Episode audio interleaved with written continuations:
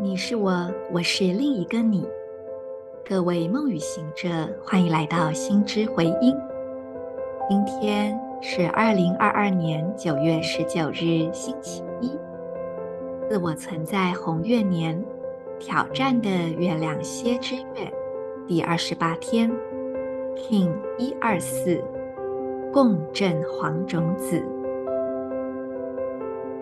做几次深呼吸，吐气，释放此刻不需要的念头、情绪、想法。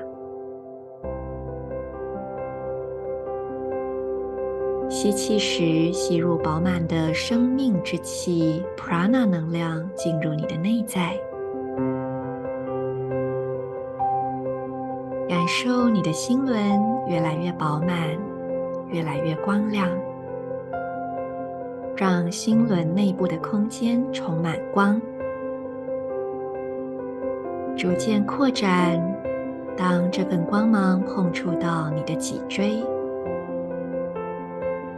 也让它顺势的点亮每一节脊椎以及椎体之间的空间。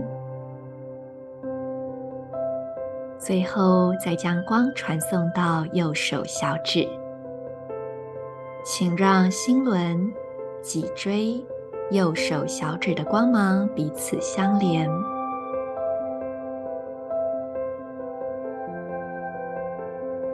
感受这一股内在的力量。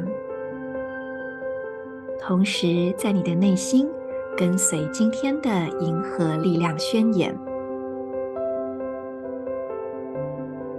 我传输讯息是为了要聚焦。启发觉知的同时，我确立开花结果的输入通知。随着协调的共振调性，我被智识的力量所引导。I channel in order to target inspiring awareness. I seal the input of flowering. With the resonant tone of attunement i am guided by the power of intelligence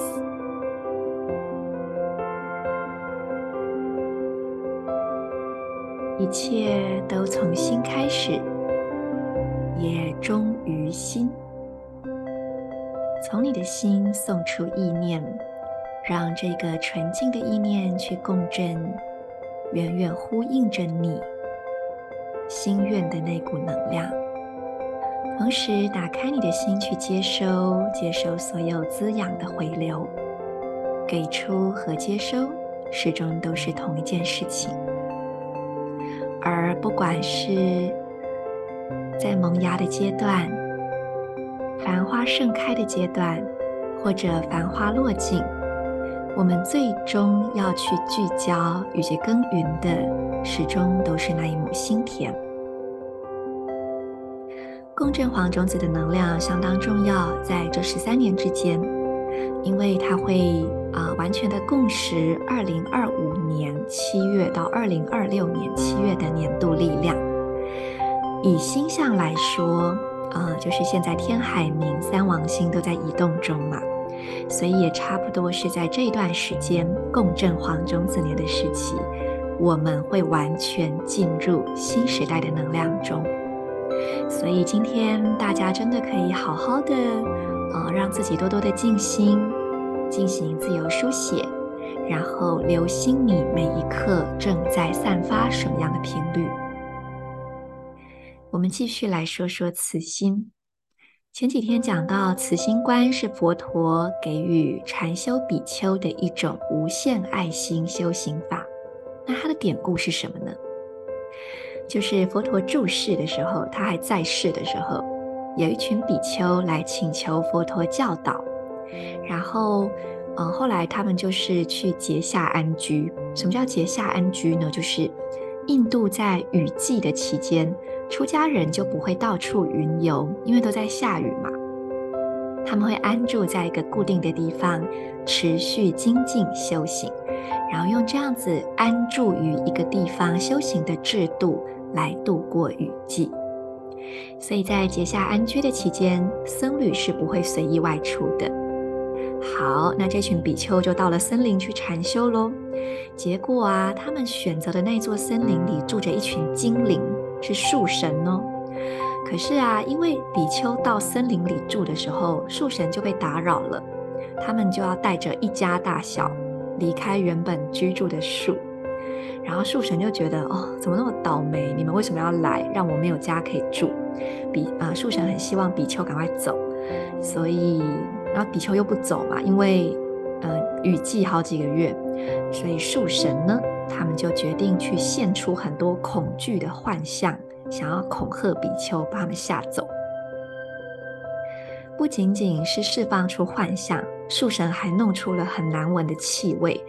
然后比丘就觉得很受不了，因为就是又看到很恐怖的景象，然后又闻到很臭的味道，他们就再也无法忍受了，赶快又跑去问佛陀说：“可不可以送我们到其他地方去禅修，不要在这里？”可是佛陀就是呃，因为佛陀有神眼、神通眼，他就说：“诶，没有任何一个地方比这里更适合了。”于是佛陀就跟这群比丘说：“你们一定要回去，因为没有更适合的地方了。”比丘就崩溃说：“哈，要回去，可是就是很臭，而且又很恐怖，这样，你为什么要把我们送回去？一定要那么坚持呢？”然后佛陀就说：“你们之前呢，在那里的时候，你们是没有任何武器的，可是我现在会给你们武器。OK，什么武器呢？”无惧的武器，没有恐惧的武器，所以事实上，慈心的修行也是无惧的修行哦。好，所以佛陀就因为这样给予了这一群比丘慈心的修行，然后比丘们学习了慈心观的方式之后，回到这座森林，然后他们就利用这样的修行，让整个森林都笼罩在慈心的震动频率中。这个震动频率就让树神安定下来了，树神也充分地被这一份慈爱的震动所感动，然后哎，就不再干扰比丘了，所以比丘就从此安心顺利地完成禅修。以上就是今天跟大家分享的慈心，同时也是无惧。不要忘记了，观世音菩萨同时也是施无畏者。就是不施无畏，不施没有恐惧的这样的一个伟大的存在。那不知道今天的分享有没有给大家一些心里的涟漪呢？也很欢迎你们跟我回馈，或者是跟我分享。我是你们的时空导航者 Marisa，祝福大家，我们明天见。In Lak'ech Ala K'in